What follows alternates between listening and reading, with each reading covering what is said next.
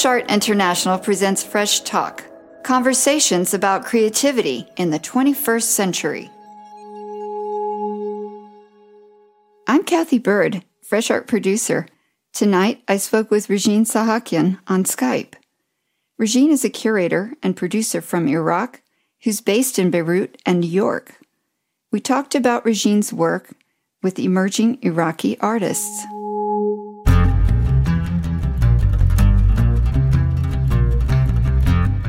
I'm interested in the context for contemporary art making. How deeply did the 2003 American invasion affect Iraqi culture?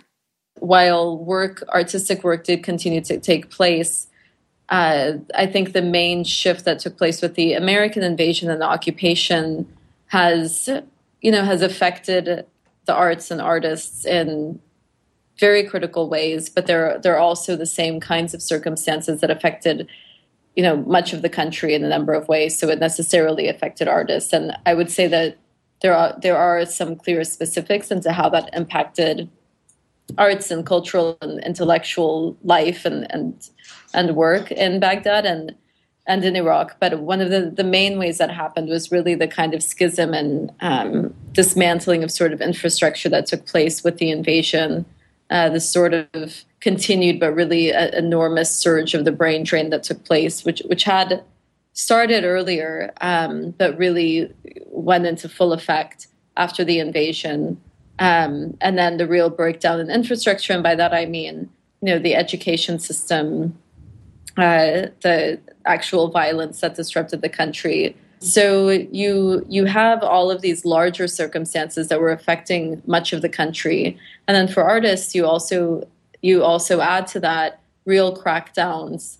Um, there's also you know the extreme looting that took place. Uh, the museum of modern art and the antiquities museums were all looted, lost much of their work. They remain closed today, which is something that I think a number of people don't realize is that the museums are still closed. They're still not open to the Iraqi public.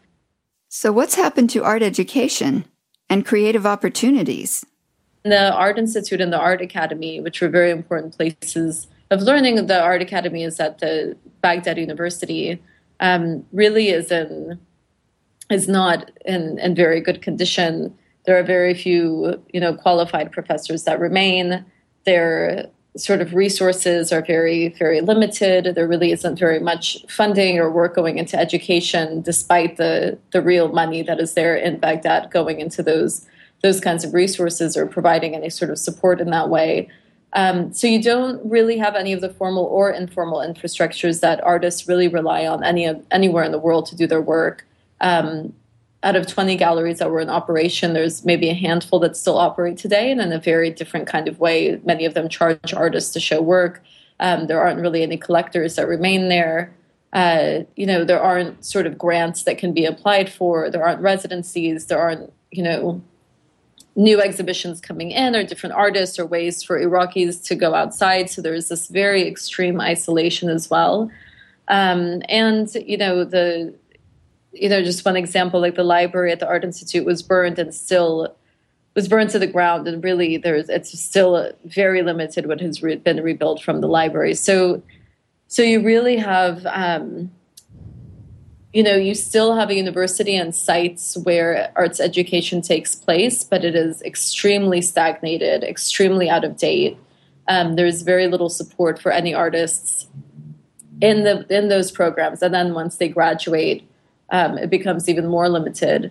And at the same time, uh, you have this city, particularly in Baghdad, I'll speak about, where so many things have taken place and so many images have been generated um, that are really uh, often very one sided and really not coming from individuals or citizens themselves who've experienced it. So that sort of um, limited possibility for for expression and for being able to sort of not just document what's taken place, but even in terms of just individual expression of, of you know whatever an artist might want to speak or discuss or work on um, has been incredibly uh, crippling for for artists that are working, and that's you know apart from all of the violence and threats that that continue to be faced by citizens, and also in particular for for artists, writers, intellectuals, anyone who's really trying to sort of present and, and work on something that's their own creative pursuit. You formed a new organization to address some of these issues that you just described, which sound like amazing challenges. I started Sada about two and a half years ago in order to try to address that gap and to to really start working with artists who didn't necessarily have a means to connect to the different um, kinds of resources, education or otherwise, to be able to kind of further and support their work. So I started by taking some initial trips um, more often to Baghdad, interviewing art students, um, speaking to different people, going to the art academy, um, and sort of seeing what was necessary and, and wanting to make sure that there really was a desire and need for an organization like this to exist and for these kinds of activities to take place.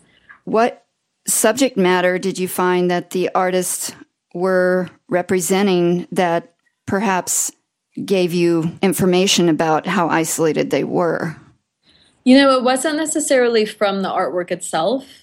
I think what really pointed me to the isolation was that they wanted to know about what was taking place, but they didn't even necessarily know of what it was they were looking for. They didn't know, for example, like what a what a curator might be or what that person might do, or um, about the kinds of different museums that exist in different parts of the world, or what the roles of those museums or galleries might be. And learning all of this, the more our programming has developed through them as well, because part of this is also trying to figure out where those gaps are and addressing that in a way that will empower them as well. Because, you know, if you, you're not necessarily sure how a system of art making works, it's also very easy to sort of fall through a number of cracks or to sort of have your work be used or not be able to sort of leverage the work that you have or, or what you're doing in a way that will enable enable you to do more. So we're trying to really sort of, you know, discuss the ways that different art making can happen and what's been happening in the arts so that they have all the tools available at their disposal. What role do new media and the internet play in this project? It's played a huge role, actually. Um, you know, because Baghdad is still a very, very dangerous place to be, and there still remains very little security for people who live there, um, let alone visitors. Uh, it was it was a situation where there was this enormous need for programming, but it was not possible necessarily for me to guarantee the security of any artist to be able to go there and do a workshop, for example, or a professor to do a class. So the question was, how do we still be able to provide programming and workshops and, and the kinds of necessary education programs that are needed, even if the site is is so unstable still that that people can't necessarily go there and that it's not easy for people to leave. So, you know, really with the solution that we found, which is a solution that really wouldn't have existed a few years ago, is um, using a very basic. You know, we had a we had brought a computer setup for a classroom space that we that we rent there from the um, from a film center, um, the Iraq Independent Film Center, and the students assemble there. You know, we have a projector, we have a computer set up, and the we invited different teaching artists from all over the world to conduct classes in Arabic, and they do it over Skype. So it's something that's very simple but incredibly effective because it's all in real time. They have live conversation um, you know, they keep in contact throughout the weeks, throughout the months um, of the program with the teaching artists, with each other, um, using different platforms, using Facebook, you know, as a bulletin board with a, you know, private group that there is, using Skype in terms of the programming that takes place and the actual lectures and workshops. And you know that's that's really allowed us to to be able to provide year long programming and so new media and technology has really allowed us to do more substantial programming, which has anchored many things. But you know, and I and I don't want to say it's a substitute because the the actual programs where we've all come together in a space um, have been very very essential, and I think that is still incredibly important. But at least in terms of being able to provide consistent programming and that kind of a link, um, it's been it's been invaluable. Emerging Iraqi artists must be eager to participate in these programs. How do they qualify? we work with the students at a, at these at you know the Baghdad Art at the Art Academy at Baghdad University and at the Art Institute. So um, and you know one of our, our student coordinator there is also a teacher at the College of Art. Um, a lot of visits that we do are with the students. All of our students have basically come from the College of Art or Art Academy, or they're recent graduates of it, of either one of those two art schools in Baghdad. So we've initially have kept it fairly open. Um, and then and and basically opened it up to anyone who was interested in attending. And then more recently, we've we've sort of narrowed it in that um, the main criteria criteria for for Sada is that a student is serious, that they attend all the lectures, that they do the work, um, and that you know that they're they're very you know they're committed and interested. I'm thinking that a strong sense of community would be essential. That's actually a very important part of what we're doing because we're hoping to build an independent art space um, and classroom space for the group in Baghdad soon. And, and that is something that will need to be artist run. So they will have to have the capacity to do that. So that's, I, I think that is definitely a, a very important component of our work. So it's really imperative for us that there's you know a, a, space where there are artist studios where they can experiment with work um, where they can do informal exhibitions on their own um, and also have access to you know books materials media audiovisual resources um, and and you know a dedicated classroom space. And and really also just a open independent and safe place to to have discussions to be to be working together to be progressing progressing work you shared with me a documentary about this experiment, and I found it extremely enlightening and inspiring. Thank you. We did the we shot the documentary. Um, Joey Harfouche is a, a Beirut-based filmmaker, um, and he was one of the uh, someone who came came to this program that we had. It was an intensive program over the summer where we brought um, ten students actually it was about 14 students from Baghdad to northern Iraq, and we all were sort of there to do workshops, seminars, um, and lectures, art history lectures, with these 14 students who had come, who had been participating in the online program, who had come from Baghdad. So it was a very, um, it was an incredible week. We we learned a lot. The, students, you know, learned a lot. It was it was a very intense week, and um, uh, we shot quite a bit of footage, and we'd initially thought it would just be a few minute, you know, sort of short video on on what took place, but um, it it turned into a, a, much sort of more substantial, you know, 20, 20 minute documentary that was really important for for us because uh, uh, much of it was taken from the week that we spent there and the activities that took place, but also um, through a number of interviews that we conducted with the students really getting a sense from them themselves about their work, about what they had been through, about the circumstances and context of of living in Baghdad and being a young artist there and really coming of age during the occupation, during the ongoing war and the ongoing violence that is there today, and and still trying to maintain um, to maintain to maintain a life and work um, as an artist and as, as somebody who as people who care about their community and about expressing the things that are that are taking place there that are taking place in their own lives and minds and, and imaginations. Rijin explains the purpose of the documentary. We're going to be releasing it over the next few months um, and it will be most likely on a public platform.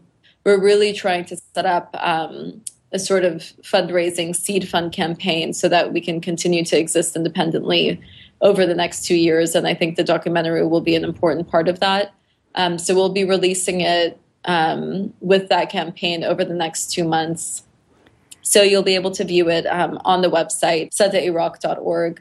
So, you know, the, the documentary was important for us, uh, really, because I think what's happening in Iraq can seem so large and so abstract and, you know, obviously is not the most optimistic kind of news that you have. But I think the documentary and students in it and their work and their voices and really sort of bring things into perspective and, and into a, a real personal and, and, interesting level in terms of what it means to to produce work and in, in all kind in a very specific time and place. In what specific ways do you think this set up programming has affected those who participated? So they're all between 18 and 32. So they've really come of age in this environment where you know that you are on the news every day. Your country has been the subject of an international coalition of war, um, you know, of, of being seen on screen in a very specific lens, in a very specific way. And yet there has been such a crackdown and such an inability to be able to actually connect to anyone living outside even though you you are this really central central sort of subject matter and at the same time incredibly devalued um, and disempowered in that way to have any kind of voice or, or connection to anyone else out there. You know i think it's incredibly that is another form of really incredible violence um, not sort of be able to say what has taken place um, or to sort of reach anyone that is that is out there in a sense. So you know that's one of the things that was important also about having different teaching artists come into the classroom either online or physically and to be able to connect with the students um, and to be able to to speak and for them to be able to speak to somebody who's you know who's who's out there who is listening who cares about the work who cares about these opinions who cares about this kind of um, the kind of thinking that's being done. Um, I, I, think that's been really really important i think that's one of the things that you know even during the the intensive that we had for them to have some really dedicated time and space to be able to say what they have been going through or thinking or feeling and has been really important. And you know, for us, it's also been incredibly important. I mean, their their thinking and their um, opinions and their care about what's taking place in their schools with their friends and their families and their country and their cities is really um, is really critical and important. And they're they're very um, dedicated to those kinds of issues, which I think need to to be encouraged. I'm wondering how what you've set in motion can become a sustainable environment for the creative community. Yeah, you know, I mean, that's um, definitely something I'm I'm consistently thinking about. And you know, to be completely honest, I'm not sure how sustainable it will be. I think the the most that I can do or that I've been focusing on, um, and that I hope that you know as the organization takes more shape and and continues is is really to have a sense that there are more people involved than necessarily just me or just people who are are on the staff or anything like that but really have it be a sort of environment or a movement where as i said you know if there is a space and, and with different programming that evolves that uh, much of it is artist run um, with artists who are based in Baghdad who are there, who are, you know, sort of shaping the program as importantly as possible and as effectively as possible and taking into consideration their own needs. Um, and because things are going to continue to shift, um, maybe for worse, uh, you know, hopefully for better, but but you know, you never know. Probably for worse in um, in Baghdad and perhaps in in other areas. Uh, and so in terms of sustainability, I think the best thing or the the way that that we're trying to move forward is to really put as much capacity in the hands of artists as possible and think about ways to generate um, a kind of community around the work that's being done so that whatever falls apart or whatever takes place and whatever shifts go on there is a sense of the importance of the work and some real practical tools and means to connect to resources, connect to individuals, connect to each other. Here's a high energy excerpt from the soundtrack of the new documentary.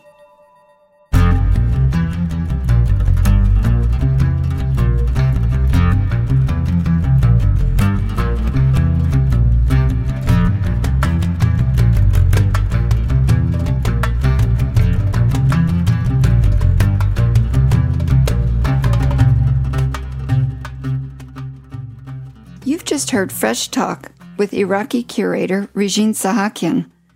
Learn more about Rijin's project on freshartinternational.com. I'd love to connect with you on Facebook and you can follow my tweets at FreshArtINTL. If there's a creative voice you'd like to hear on Fresh Talk, please write to freshartinternational at gmail.com. Thank you for listening.